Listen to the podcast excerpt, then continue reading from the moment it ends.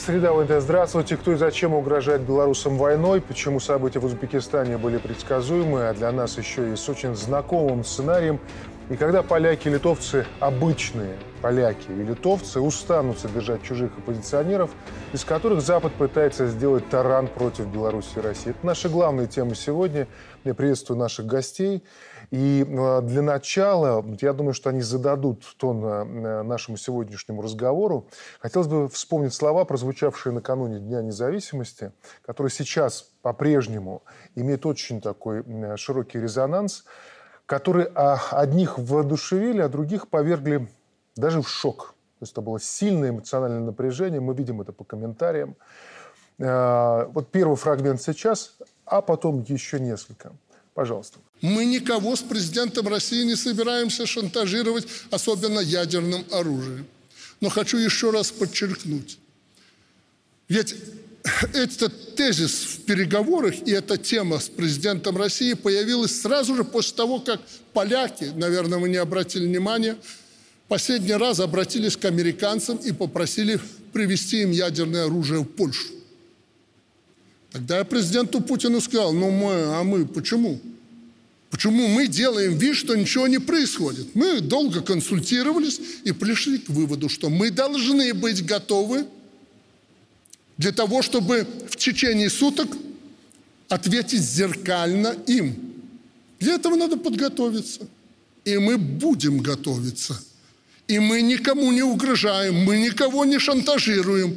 Мы свое оружие отдали туда. И я вправе сегодня попросить и потребовать президента братской России сделать так, чтобы боялись переступить государственную границу Республики Беларусь. Что я и сделал.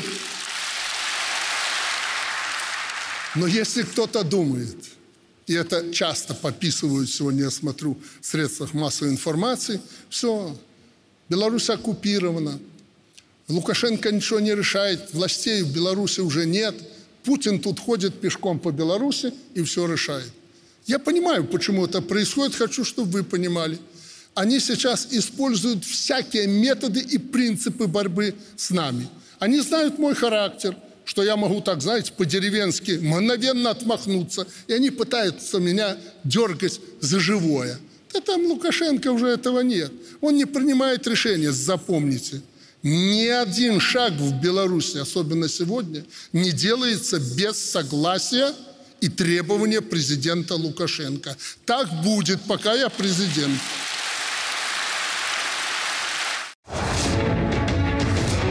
Сергей Анатольевич, вопрос э, вам, как э, человеку с огромным дипломатическим опытом. А в данном случае мы видим, что идет перестраивание архитектуры не только всего мира, но и вообще дипломатических э, протоколов, я бы так даже сказал. Вот то, что мы услышали сейчас от президента, это даже, как мне показалось, не очерчивание красных линий. Это то, как раньше говорили, последнее китайское предупреждение. А, или я ошибаюсь? Э, это серьезное, э, действительно, 999 предупреждение – это э, сигнал, конкретный сигнал Западу о решительности главы государства и нашей страны отстаивать свой суверенитет и безопасность. Э, президент э, Республики Беларусь на всех сложных этапах становления и развития нашего государства всегда демонстрировал свою решительность в отстаивании интересов белорусского народа. Это было и в 90-е годы, и в 2005-2010 годах, ну, уже не говорю о 2020 годе. Поэтому сегодня речь идет очень конкретно уже не о дипломатии, а о подготовке к возможному отражению вот той атаки, которую, возможно, готовят наши э, противники – и, конечно же, э, мы вспоминаем те 90-е годы, когда мы действительно, и об этом говорил президент в ходе торжественного заседания, когда мы гордились и э, рассказывали всему миру, что мы добровольно передали свое ядерное оружие без всякой, было такое английское слово мы использовали, дипломаты, всякой торговли. Мы ничего взамен не просили и не получили. Единственное, мы рассчитывали, что э, наша безопасность нам гарантирована. Но, как видим, э, времена меняются. Вы сказали, вот э, меняется дипломатия. В целом, вы знаете, сегодня дипломатии становится все меньше и меньше. Mm-hmm. То, что мы э, наблюдаем со стороны Запада, те высказывания, те утверждения, заявления, они никак не ложатся в плоскость дипломатии и межгосударственного общения.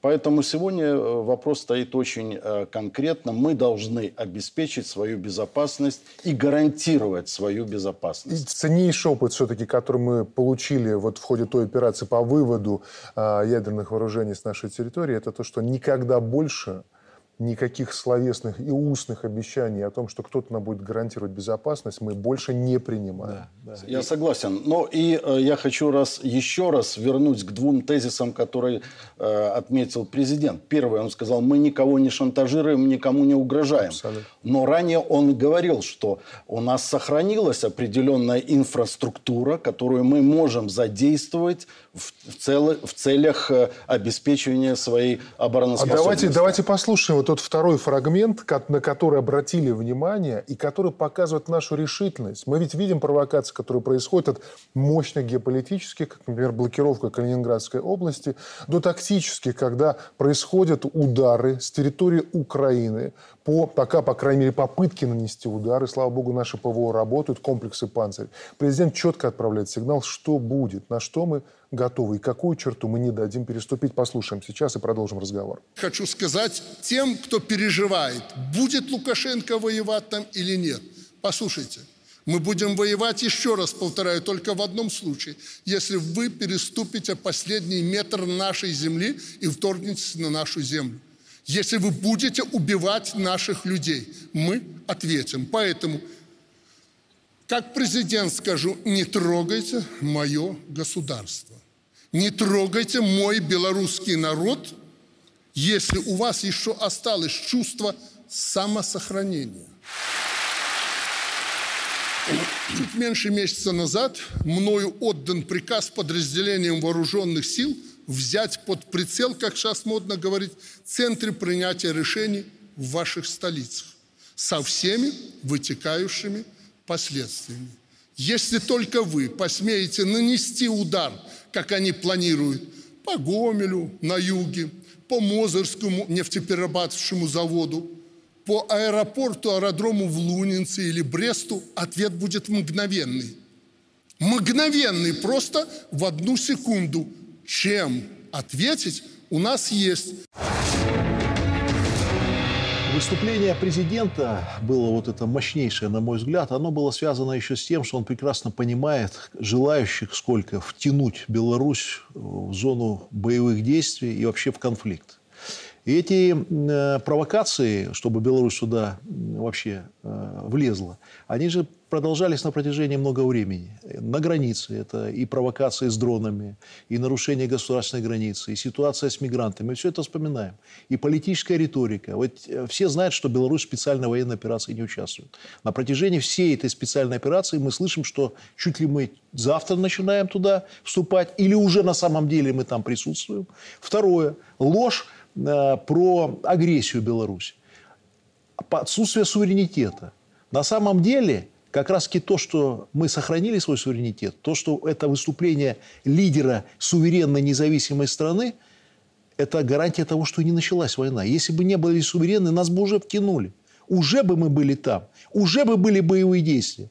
Потому что как раз-таки Украина – она не суверенна. Из-за этого там все происходит. Если бы она была суверенна, не было бы войны. Алексей Сергеевич, услышали говорить. этот посыл? Ведь что сказал президент? Он, он дал четко понять, мы не будем там вам отвечать по периферии. Мы ударим по центрам, там, где принимается решение. Я отвечу так. Если бы они не видели нашу силу и готовность отстаивать свою страну, готовность бороться за нашу безопасность, за наших жителей, за, наших, за наш народ, если бы они не видели, какой наш лидер, кстати, а они видели это и в 2020 году, и раньше. Они прекрасно понимают, что здесь никто не дрогнет и будет бороться э, за, до конца. Они бы уже давно напали даже, я бы так сказал, уже бы были и, наверное, боевые действия. Правильно ли я вас понимаю, что, по сути, укрепляя, в том числе там Искандерами, модернизируя Су-25, вот эти планы, о которых говорили Лукашенко и Путин, и вообще, в принципе, поддерживая высокую боевую готовность, белорусская сторона обеспечивает безопасность не только для своего населения, но косвенно еще для населения Польши и Литвы, потому что нет тогда соблазна нападать на Мы нас спасаем, и бросать как мясо, да, мясо поляков Вы правы. Мы спасаем поляков и прибалтов от войны. Если бы у нас были такие лидеры здесь, вот президент, премьер-министр, министры, как у них, которые сидят и сдали свою страну полностью, уже бы нас кинули, уже бы кинули. Военный взгляд. Александр Иванович, как вы смотрите на этот процесс, на эти месседжи, как модно сейчас говорить, которые отправляют а, в а, ту сторону? Несколько ключевых моментов, на мой взгляд, было сказано очень четко. То, что мы войны не хотим, и мы будем делать все, чтобы туда не ввязываться, но тем не менее мы реально видим, какие вызовы стоят в первую очередь в отношении военной безопасности, в отношении нас. Второй ключевой момент – это говоря о центрах принятия решений, о том, что мы готовы в случае, э, когда вызовы становятся угрозами уже непосредственными, мы будем применять по центрам принятия решений. Но это мы делаем в связи с тем, что мы видим э, угрозы для наших центров принятия решений. А у нас в союзном государстве их два. Это Минск и Москва. Если мы возьмем ситуацию год назад, мы видели, как Украина активно проводила учения с НАТО, в том числе и полеты стратегической авиации.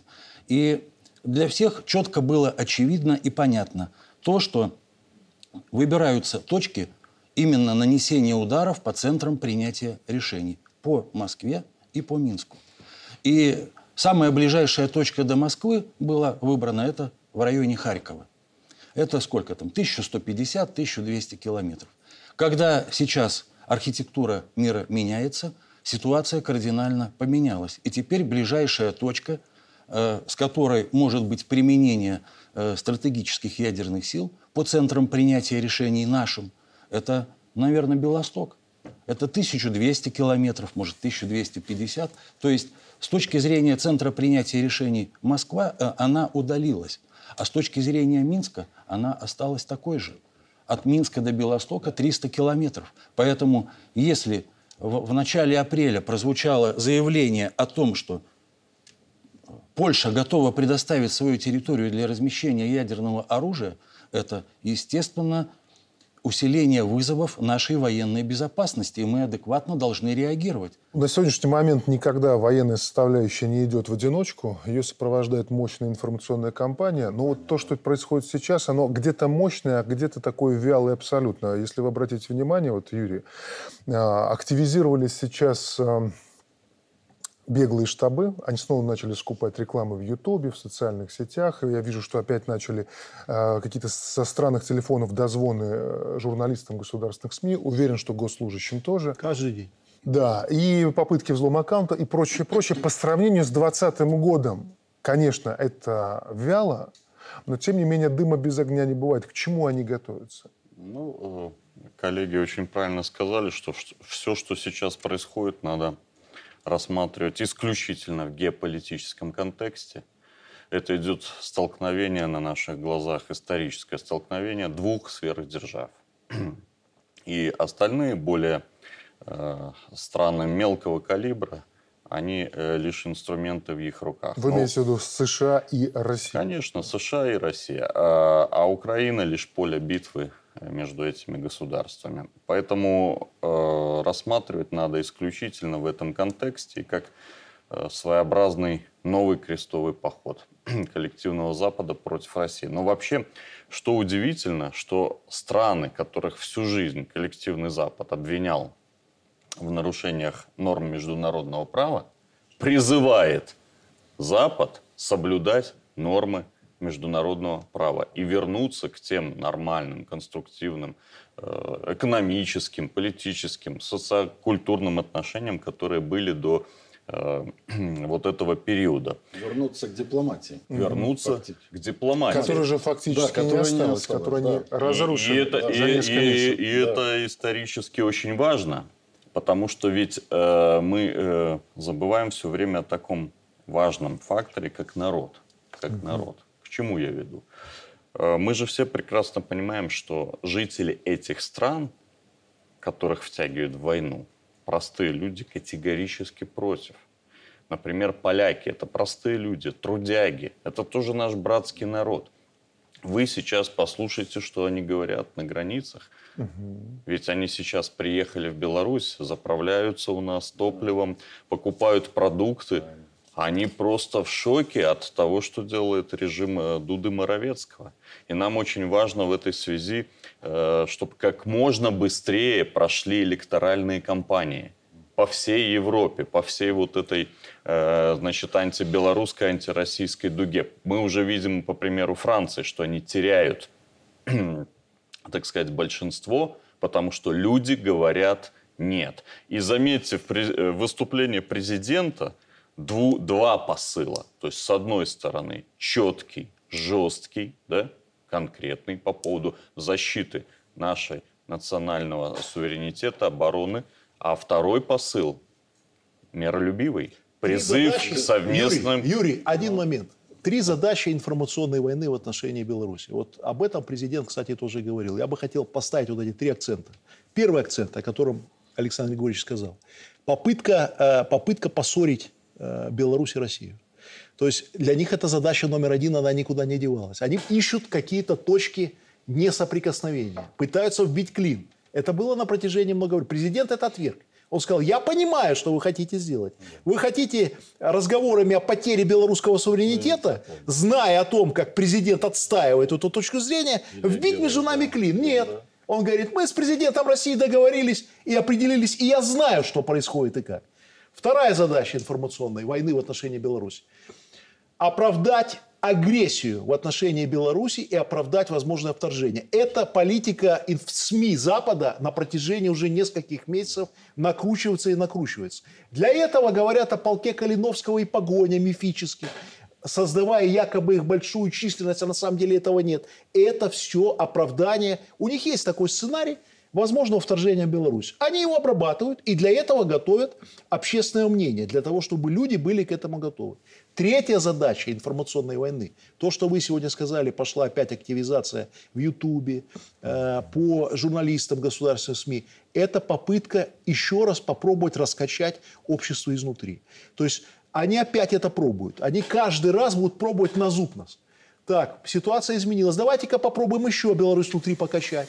Давайте-ка еще. То есть вот эти три информационных задач Запада, они сейчас будут в отношении Алексей Ильич, давайте продолжим как раз. Вот э, Юрий Валерьевич тоже присоединяйтесь. Вот казалось бы, вот такая вялая, абсолютно не новая э, стратегия, она не может спровоцировать это внутреннее волнение или тех людей, которые, которым хватит просто знаю, глупости для того, чтобы пойти на вот эти призывы. Но тем не менее мы видим, что а, они продолжают э, вербовать вот этих молодых людей, которые по глупости ломают свои судьбы, отправляют их туда, на Украину, даже сейчас эти попытки происходят, с расчетом, если они там выживут то они вернутся в Беларусь для того, чтобы этот опыт потом применить. Мы видим, что сейчас происходит с теми э, остатками отрядов Калиновского под Лисичанском. Кто-то погиб, вот эти сообщения, которые сейчас появляются. Кто-то дает признательные показания. А все прекрасно понимают, что по законам республик Донбасса им там светит смертная казнь. И главная их мечта сейчас наверняка вернуться в Беларусь. А чаще всего там люди, которые участвуют в этих отрядах, а которые бежали после 2020 года, зная, что их здесь преследует закон за серьезное нарушение. Давайте небольшой фрагмент, который на днях показал Следственный комитет.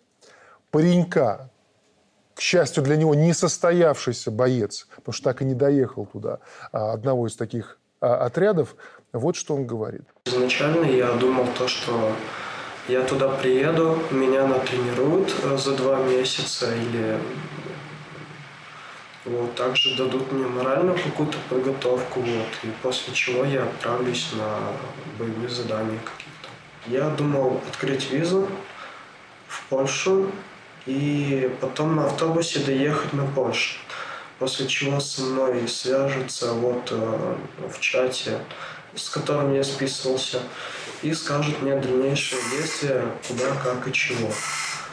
И там еще говорилось то, что из Польши э, автобус поедет на, на Киев. Но на самом деле эти кадры смотреть больно, больно, потому что молодой нормальный парень, да, белорус, наверняка э, любитель компьютерных игр, чего-то начитался, чего-то наслушался, и вот его уже э, пытаются направить на передовую, э, столкнуться лицом к лицу смерти, а там не перегрузишь как компьютерную игру, игру не нажмешь кнопку, да, и заново не сыграешь. И э, в этой связи возмутительна позиция этих э, беглых наших бывших коллег, наших сограждан, фактически преступников. Ведь и тут никто из них не выступил. Э, я уже не помню даже их фамилии. Ну, не эта женщина, не эти бывшие министры культуры. Никто не сказал, ребята, ни в коем случае не втягивайтесь в войну, не едьте, вы нам нужны живые – нет. Более того, они как информационные паразиты, э, если вы заметили, они сразу всплывают после выступления президента. То есть даже тут сами самостоятельно не, не могут сгенерировать какую-то идею, но всегда вылазят после выступления президента. И вот мы уже видим этого э, бывшего э, удловатого министра культуры, который комментирует выступление президента и опять провоцирует войну. А знаете, почему тревожно? Потому что на самом-то деле нам это неприятно обсуждать в студии всем. Мы вот до чего докатились. Но на самом-то деле уже э, наши источники сообщают из Украины, что в Черниговской области готовятся и тренируют диверсионно-разведывательные группы для того, чтобы попытаться прощупать нашу южную границу. Так они уже пытаются, есть факты зафиксированы, да. То есть они, они не останавливаются, им хоть ядерное... Хуже, да, все хуже, атаки, все хуже, все хуже. Вот мы их мягко там говорим, да, что они там э, к войне начинают кого-то призывать. Они в открытую призывают. Открытую, а что, да. о чем говорит эта Тихановская? Что тут фамилию? Я помню фамилию, потому что ее судить надо, когда мы ее будем судить. Она говорит, откажитесь от русского языка, она Зеленскому обращение написала. Вы к нам на русском никогда не обращаетесь, вы к нам на украинском или на белорусском. То есть она уже, наш народ, пытается расколоть, когда у нас было и будет два государственных языка. Второе, они ж в отрыв о чем говорят. Что она сказала еще? Мы уже готовы оказать вооруженное сопротивление, и мы уже готовы биться на фронтах Украины. Они зовут людей воевать и гибнуть. Вот сегодня э, часть полка Калиновского, там большинство их же мало, там никого ж нету. Ролики снимать – это не воевать. Вот какие были они красочные ролики, сколько денег они вкладывали. Борода длинная, значит, или этот ресторатор с этим, с как он там, с ножом, или э, с плошкой с этой. Вперед, воевать. Вот оно, молодые люди гибнут. Их разрывают гранатами белорусы, которые поверили в эти сказки – дураков этих, они же не пойдут на фронт. Ни Латушка, ни Тихановская. Они сидят, деньги продолжают пилить. Им надо, чтобы мясо ехало, 10 человек поехало, миллион долларов положило. 20 человек поехало, 2 миллиона долларов положило. И им это выгодно. Они продали не только свою страну, свой народ и своих же людей. Ведь еще итог информационной войны Запада в отношении Беларуси и России к чему? Их же избивать в Польше стали. Я каждый день читаю новости, что те, кто там всю жизнь якобы боролся с режимом, а на самом деле пилил деньги, их в Польше слушают русскую речь, узнают, что Беларусь избивают, обматерили Они никак и не хотят понять, что для иностранцев белорусы, русские и украинцы, они все русские у них тот же менталитет остался хотят, старый. чтобы кланялись, кланялись белорусы там на клубничное поле и кланяйтесь. Вот как Серг... паны привыкли, так и хотят. Да, Сергей Анатольевич, вы как на это смотрите? Вот действительно вот возникает ситуация, когда вот включили все краны для того, чтобы вот залить вот этой вот отравой информационной уши тех молодых людей, которые э, я могу где-то понять их, когда они э, оглушенные вот этой пропагандой, считать, что они делают какое-то красивое дело, потому что возраст такой. Ориентиров нет, опыта нет. Рядом не окажется еще человека, который подставит плечо и разъяснит, там, иногда просто тряхнет тебе и скажет, что же ты делаешь. И вот так вот по одному, по двое они отправляются туда и превращаются потом, как-то мы обсуждали это, либо в пушечное мясо, либо доноры. Донор, для органов, да. Пойдем дальше. Э, есть как раз темы, которые очень близки к тому, что мы обсуждаем. Хочется успеть их сегодня затронуть. Вот э, Олег Сергеевич сказал о том, что в Польше, в Литве местное население начинает уставать от того, что им, они в своей сложной экономической ситуации вынуждены содержать чужую позицию. Одно дело те люди, которые бегут с Украины, потому что разрушены их дома, и совершенно другое дело те, кто подстраивается под ситуацию для того, чтобы этим воспользоваться. Одно из многих мнений, которое сейчас звучит, вот послушайте, слушаем журналистка Агнешка Пивар э, в еженедельнике «Мысль польска» вот такими словами это описывает. С помощью различных методов дезинформации поляков убедили, что необходимо принять украинцев, так как им грозит смертельная опасность. Поляки без тени сомнения открыли свои сердца и дома. Между тем, польское общество было обмануто. Многие приезжие из-за восточной границы выехали из районов, не охваченных вооруженными действиями, и поэтому непосредственной угрозы их жизни не было. Многие из них, привлеченные различными льготами, приехали в Польшу, чтобы получить пособие и воспользоваться другими привилегиями. До поляков начинает понемногу доходить, что их просто использовали. Эскалация польско-украинской напряженности еще впереди. Вот это жесткая повестка, а, а ведь мы видим, что не только на нас э, пытаются разворачивать информационную вот эту вот всю машину, она работает и на европейцев. И там, слава богу, тоже не дураки. Что они получают? Когда вот этот вот уже, скорее всего, вот-вот бывший посол э, Украины в Германии Мельник, вот Бильд сообщает, что вот, вроде приняли решение его снять наконец, начинает говорить о том, что Бандера это чуть ли не Робин Гуд. И здесь уже возмущаются не немцы, а поляки и евреи, говоря о том, вы, вы что несете? Это же плевок в память тех миллионов людей, которые погибли от рук фашистов и э, их пособников. А Бандера как раз один из тех, кто, на чьих руках такая кровь. Вот эта машина, она на что рассчитывает? Ведь, по сути, еще немного, и такие мельники, они будут вылетать, если успеют, из стран Европейского Союза, когда украинская карта будет отыграна окончательно. Вот как вы это видите? Вы знаете, э, Мельник – это лицо украинского истеблишмента. И мы видим, что он не такой, такой не один. И те, кто уехали э, в первые дни начала специальной военной операции и затем на Запад, это люди, которые призывного возраста, как правило. Те, которые должны с оружием в руках отстаивать свою Украину, как они называют. Но тем не менее они все бросили, потому что у них было на что выехать, у них было на что жить. Они приехали, но тем не менее они хотели воспользоваться теми благами, которые дают переселенцам, беженцам и, и так далее. И тот образ жизни, который они начали вести в Европе, в Польше, в Германии, он отчетливо показал то, что э, для этих людей патриотизм, Родина – это понятие, нету таких понятий у них. Для них это главное баксы, э, материальное благополучие. И э, мы отчетливо видим то, что э, Европа тоже не заинтересована, имеется в виду те страны, которые их приняли. Потому что за счет чего жила Польша? За счет вливаний евросоюзовских структур, за счет этого она строила свою экономику. Она за счет приграничной торговли, в том числе и с Белоруссией, жила.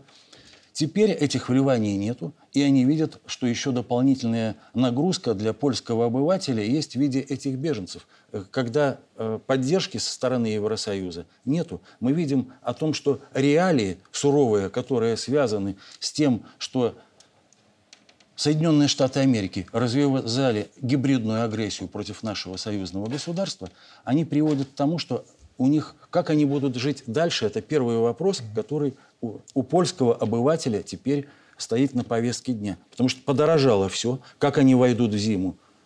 Второй вопрос. И украинские беженцы им просто не нужны. Поэтому они хотят от них избавиться. Как-то а более или менее да, цивилизованно. Два слова глубже, еще глубже. Вы абсолютно правы. Но на самом деле, кому нужна сильная Европа? Америке ну, нет. Вот а, Разве европейцам нужно было вторжение в Ирак и Ливию? Да кому это надо было? Они нефть получили? Нет, они ничего не получили, кроме того, что миллионы мигрантов заполонили Европу. Теперь смотрите за событием, за логикой. Как только европейцы хоть чуть-чуть переварили этих мигрантов, хотя это еще десятилетия пройдут, получите Украину. Получите теперь Украину. И что происходит дальше? Опять миллионы мигрантов, опять ухудшение экономической жизни. То есть геополитически мы видим, когда вы спрашиваете, для чего они информационно вот так работают по Европейскому Союзу, с одной целью – расколоть Европейский Союз. И это получается, он расколот. На сегодня никакого единства в Европейском Союзе нет. И с каждым месяцем вот этих санкций и противостояния с Россией и Беларусью это единство будет рушиться. Уже раздаются голоса. Слушайте, так а за кого мы вообще все это делаем? Для кого мы все деньги отдаем на Украину? Чтобы нам потом еще хуже жить? Чтобы война продолжалась месяцами? Вопрос только в одном. О чем мы здесь говорили много раз, и вы очень много раз это подчеркивали, это очень правильно. Элиты, к сожалению, европейские не самостоятельные. Были бы они самостоятельными, они бы эту проблему э, начали бы как-то решать. Вся беда, что европейские функционеры настолько оторвались от народа уже, что они уже и не понимают, чем тот народ живет. Когда выходит зам министра иностранных дел Германии и говорит, что нам ничего не надо, ни газ, ни нефть, промышленники немецкие смотрят с ужасом на это. У них волосы шевелятся. Они говорят, господи, что ты несешь? Когда они говорят, переварим как-нибудь мигрантов, простые поляки, они спрашивают, да у нас уровень жизни упал. Нам жить скоро не за что будет. Зарплаты падают, коммуналка растет, газ подорожал э, в разы, нефть подорожала в разы, бензин подорожал. Жить как? А вы нам говорите, отдай, отдай. А и при этом не все ж там страдальцы, правильно было в сюжете подчеркнуто.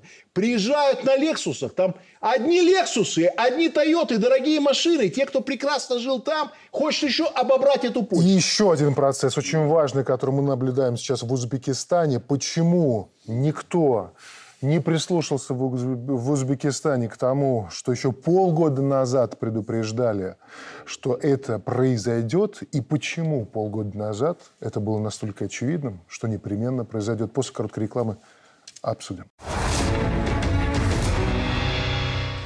Мы продолжаем еще один показательный процесс и болезненный в данном случае для Узбекистана. Беспорядки в Нукусе, жесткие столкновения, попытки захвата административных зданий и почти два десятка погибших. Пострадали около 250 человек. Напомню, протесты вспыхнули 1 июля на фоне предлагаемых поправок в Конституцию. Ситуация в Каракалпаке быстро вышла из-под контроля. Беспорядки подавляли силой, задержано несколько сотен человек – Регион посетил президент Шавкат Мирзиёев. Он предложил сохранить в Конституции пункт самостоятельности республики. Кроме того, вводится чрезвычайное положение в регионе. Вот как это было прокомментировано. Чрезвычайное положение обеспечит мир. Мы все должны думать о безопасности нашего народа. Если хоть один человек погибнет, это трагедия для народа. Представьте сами, взяв в руки оружие, стреляли в сотрудника Национальной гвардии. Напали на армию, заявив о желании совершить переворот. Что это такое? Ими управляют извне. Они играют в чужую игру. Мы не допустим этого. У нас достаточно сил и возможностей. Мы установим мир в Каракалпакстане. Виновники понесут наказание. Знакомый сценарий, Александр Иванович? Да, сценарий очень знакомый. И здесь параллели можно несколько провести. И с Республикой Беларусь, и с Казахстаном. И, конечно, когда глава государства э, несколько месяцев назад сказал о том, что следующим будет Узбекистан, а, для всех это не явилось той точкой, э, чтобы сделать какие-то выводы, в первую очередь в Узбекистане. Хотя мы видим, что Узбекистан – это динамично развивающаяся страна. Там порядка 50% населения – это э, люди активного возраста от 18 до 33. И страна э, динамично в экономическом плане развивающаяся. И, на мой взгляд, здесь столкнулись интересы Китая, ну и Э, коллективного Запада, если можно так сказать. И естественно, что э, эти протесты, они э, осуществлялись с поддержкой сил извне. Но на что мне хотелось бы обратить внимание? На то, что когда нет благодатной почвы, никакая поддержка и никакие семена, они не взрастут. И мы видим о том, что Каракалпакия это занимает 40%, процент, 40% территории Узбекистана, около двух миллионов человек, и одна из самых э, с низким уровнем жизни в Узбекистане э, именно территорий. Поэтому это не было учтено. Во-вторых, там был проведен подготовка была конституционного референдума. Информационно работали очень слабо для того, чтобы объяснить, почему э, такие изменения в Конституцию вводятся. Ну и, конечно, здесь очевидно то, что спецслужбы не доработали.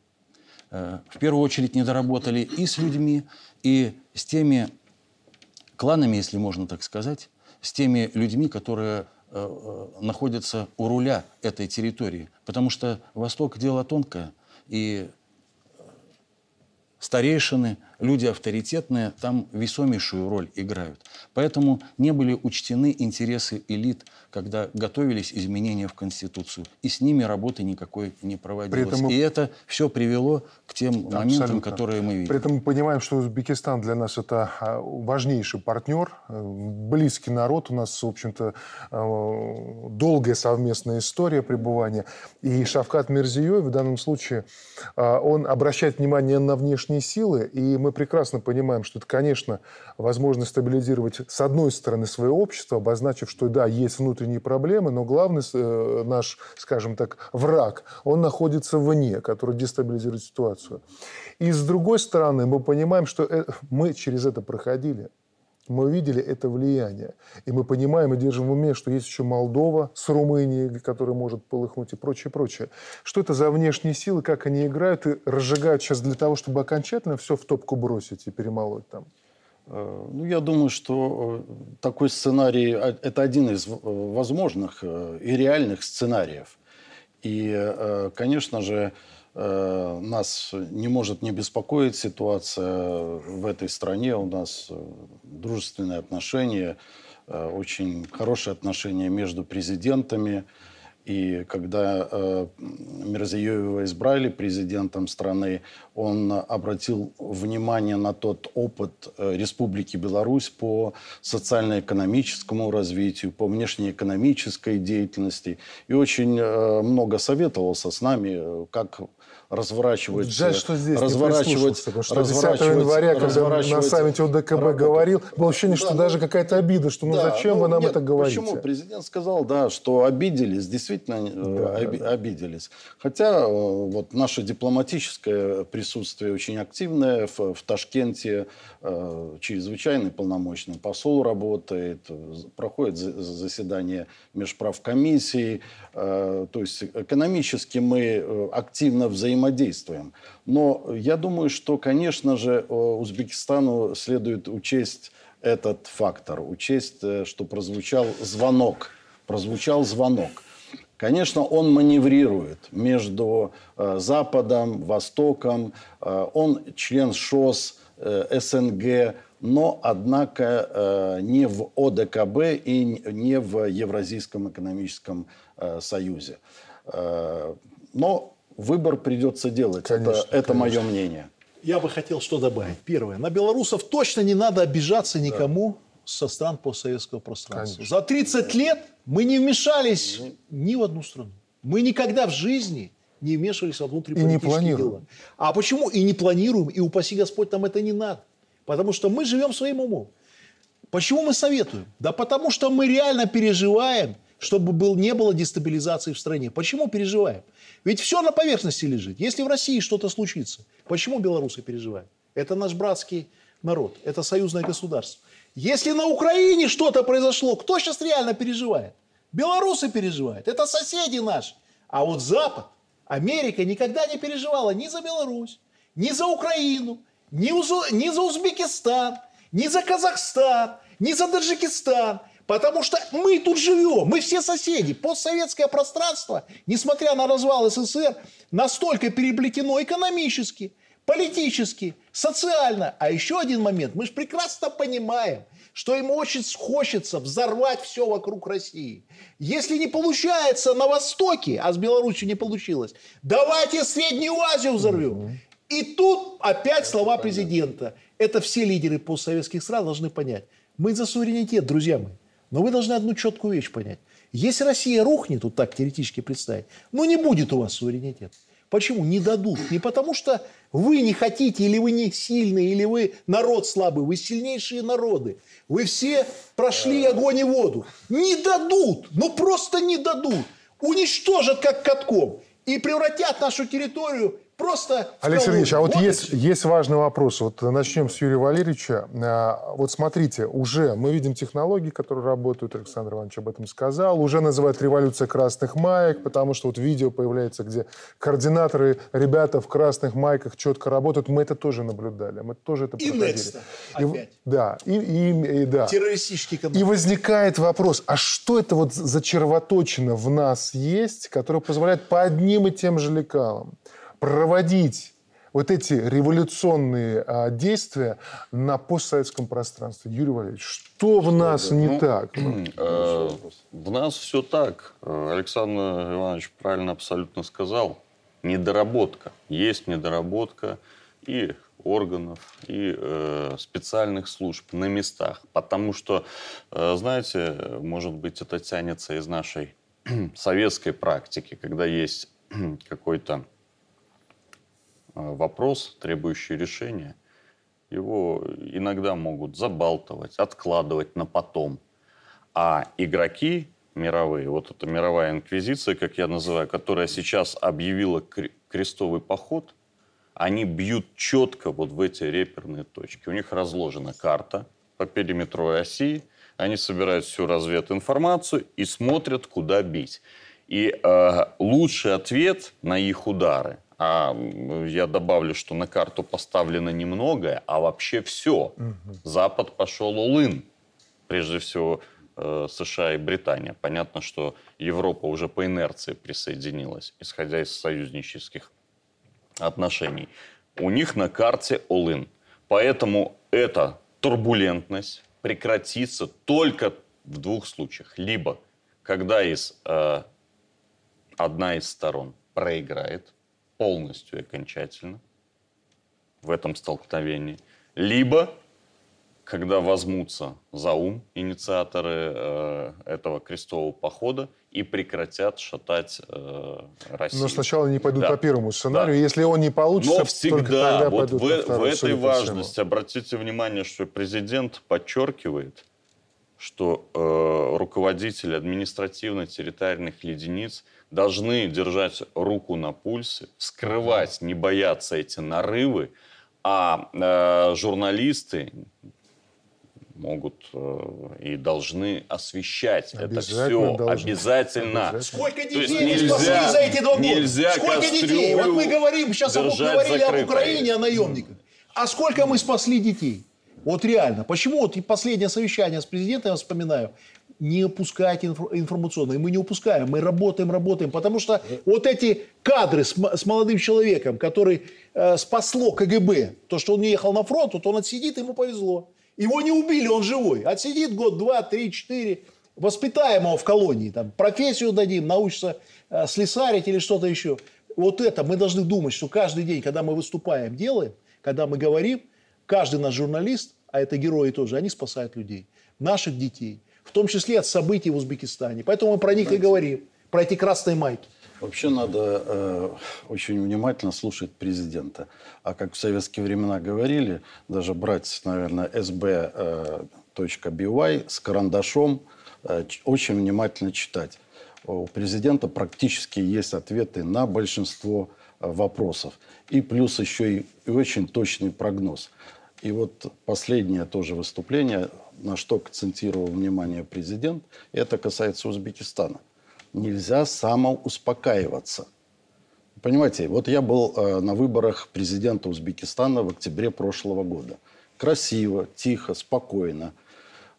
В ме- э, 80% и так далее. Но в воздухе все равно была какая-то напряженность витала. Вот она вылилась. Почему? Потому что и там начали, э, знаете, некоторые части элит решать определенные уже, так сказать, э, вопросы. Э, Появилось, что якобы устойчивость, ну, самоуспокоенность. Надо работать, надо продолжать работать и быть очень внимательными. Как можно вносить, значит, на конституционный референдум такой серьезнейший вопрос о лишении суверенитета вот этой э, автономной республики, которая имеет глубочайшую историю и которая в свое время, между прочим, имела государственность. Государственность. В Советском Союзе она потом была частью автономной республики РСФСР, потом бросили в Казахстан, э, чуть ли не в Кыргызстан. В итоге при развале Союза оказались в Узбекистане. То есть, конечно же, Запад, может быть, это даже э, и какие-то иноагенты подработали. точки. Да, э, вбросили вот такую позицию и нашли Наверняка. вот, э, да, эту бомбу, ну, не замедленного действия, а вот она взорвалась. По- Поэтому нельзя самоуспокаиваться. Не- Необходимо очень много работать и четко понимать, что делаем сегодня. Вот Сергей Анатольевич э, абсолютно четко подметил, что нужно все понимать, все подмечать. А, Я бы хотел сейчас вам один пример привести. А, Вы так или иначе об этом сказали, а мы потом на выводы, что нам надо делать. А, Вот смотрите, все началось давно, совершенно очевидно. А, Когда были расставлены люди раньше. совершенно осознанно по своим местам для того, чтобы выполнять свои задачи. И мы говорили про экономический фронт 90-х, но была еще фронт смыслов. Что нам противопоставить? Мы видели молодого человека, который чуть не оказался там на поле боя. Мы видим тех, кто погиб в, в этих отрядах. И еще обязательно погибнет, к сожалению. Что противопоставлять в этом мощном потоке турбулентности сегодня? четкую, слаженную информационную работу, заполнение того пустого пространства, которое сформировалось в головах молодежи, э, Заполнение чем? Заполнение нужным прогосударственным э, информационным контентом. То есть оградить э, от этого информационного влияния, от этого информационного яда умы не только молодежи, но всего населения. В этом направлении мы же уже продвинулись очень сильно. Помните, эти были порталы, да, Тутбаи, да, которые сейчас э, никто не читает, и их как бы нету, и насколько воздух информационный стал чище. То есть эта работа должна постоянно э, значит, продолжаться, наращиваться, потому что если мы не вложим в их головы нужный э, посыл, то вот такие вот аферисты, жулики, э, просто и иностранные агенты вложат соответствующую э, идею.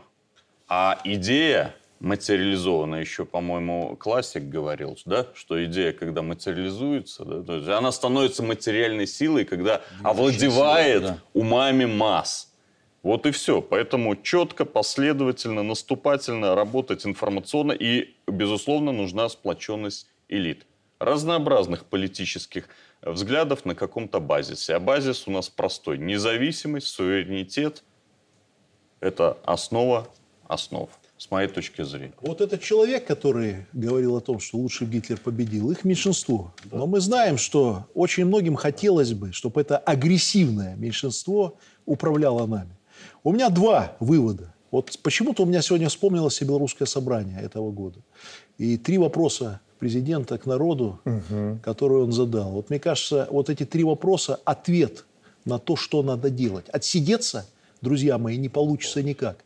Времена те, кто думает, а я посижу, я не буду вообще на это все обращать внимание, не выйдет. Разрушат, уничтожат, потому что сейчас идет цивилизационная война. Цивилизационная война. Нам не хотят оставить возможность быть суверенными. Вот мы отпра- отпраздновали День независимости. Ну, может быть, уже большинство понимает ценность этого суверенитета и независимости. Это то, что мы сами решаем, что нам делать. Нам не указывают, что нам надо воевать. Нам не говорят, что идите своих детей отправляйте на смерть ради Запада. Нам этого не говорят, мы сами решаем. Вот мне кажется, вот первое это всебелорусское собрание, эти три вопроса, что отсидеться не получится. Надо, надо жить этим, надо понимать это, надо с детьми своими общаться. И второе, это выступление 2 числа. Все-таки очень важна консолидация, и президент много-много раз говорил о том, что каждый должен заниматься своим делом на рабочем месте. Вот самые проблемы в странах возникают, когда мы вместо того, чтобы работать и решать проблемы, либо ни хрена не делаем, либо делаем вид, что что-то делаем. Вот работать надо сейчас.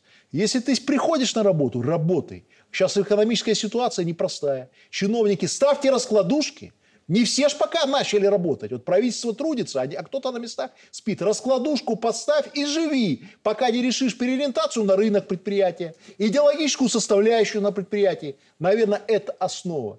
Будем сильными, устоим. Ничего нового я не скажу. Будем сильными, устоим. Будем слабыми, расслабимся. Будем спать, ничего мы не удержим. Это все сказки будут. Сергей Анатольевич. Мне представляется, что здесь все очень четко понятно. У нас определена стратегия развития нашего государства. Она определена президентом, ВНС. Э, Ее необходимо реализовывать э, с акцентом на э, обеспечение обороноспособности нашей страны и работе с обществом, с молодежью. Александр Иванович. Вы знаете, э, здесь говорилось о гибридной агрессии, и дипломатическая война, экономическая война, информационная война, она уже есть. Но нас пытаются в горячую фазу втянуть. Вот очень важно нам четко отстаивать свои национальные интересы. Последовательно, используя здоровые силы, которые есть в мировом сообществе, прежде всего в рамках союзного государства, прежде всего в рамках восточного вектора, если можно так сказать, и, конечно же, в этом плане ключевая цель наших действий, совместных, я хочу подчеркнуть, то, что мы должны обеспечить единство народа, мы должны вместе с союзниками сделать так, чтобы в мире было не право силы доминировало, а сила права. И заставить западное сообщество вернуться на дипломатические рельсы, на правовые, на международные договоры. Если будет по-другому, Будет 45-й год, и мы будем в Берлине. В этом я уверен.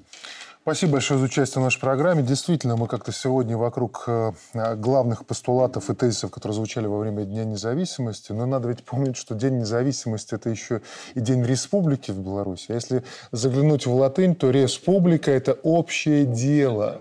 Соответственно, действительно, нам нужно качественно выполнять свою работу на своем рабочем месте. И все это складывается в одно общее дело, которое называется белорусское государство. И будущее белорусского государства. Спасибо за участие. Ну а завершу программу вот этим. Читаем зарубежную прессу, в частности, британское издание Mirror, по-нашему «Зеркало». В Швеции придумали бургер со вкусом, здесь внимание, человеческой плоти. Даже награду дали автору. А в статье пишут, если вы когда-нибудь мечтали попробовать человеческую плоть, Теперь вы можете ее попробовать в виде совершенно нового бургера на растительной основе, который, как утверждается, идеально повторяет вкус и текстуру человечины. Я допускаю, что у большинства шведов, как и у нас с вами, перспектива такой дегустации вызывает только отвращение. Но, похоже, никто не собирается спрашивать их мнение. Родитель один, родитель два, половые мутации. Теперь вот горящее предложение для тех, кто, видите ли, прямо мечтал попробовать человечины – западное население зачем-то превращают в колонию для бесконечных экспериментов. Хотя они убеждены, что это с нами что-то не так. Они называют это свободами, толерантностью и как угодно еще. Но это слова, а суть в том, что какая-то сила будто вот заставляет их как можно глубже с головой забраться вот в это запретное. Нащупать некий предел, за которым заканчивается человек. Странный и страшный эксперимент. Да, с точки зрения бытового комфорта пока Запад и вообще западный мир очень привлекательная штука. Но что кроме комфорта? Что там за ним? Что так убаюкивает человеческое и включает то, что тысячелетиями имело только одно название – грех.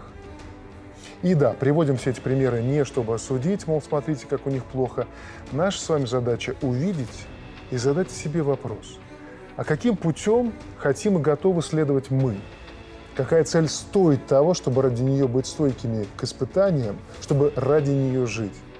Судя по всему, наше время как раз о том, чтобы непременно найти ответ на этот вопрос. Спасибо, что вы с нами. Счастливо.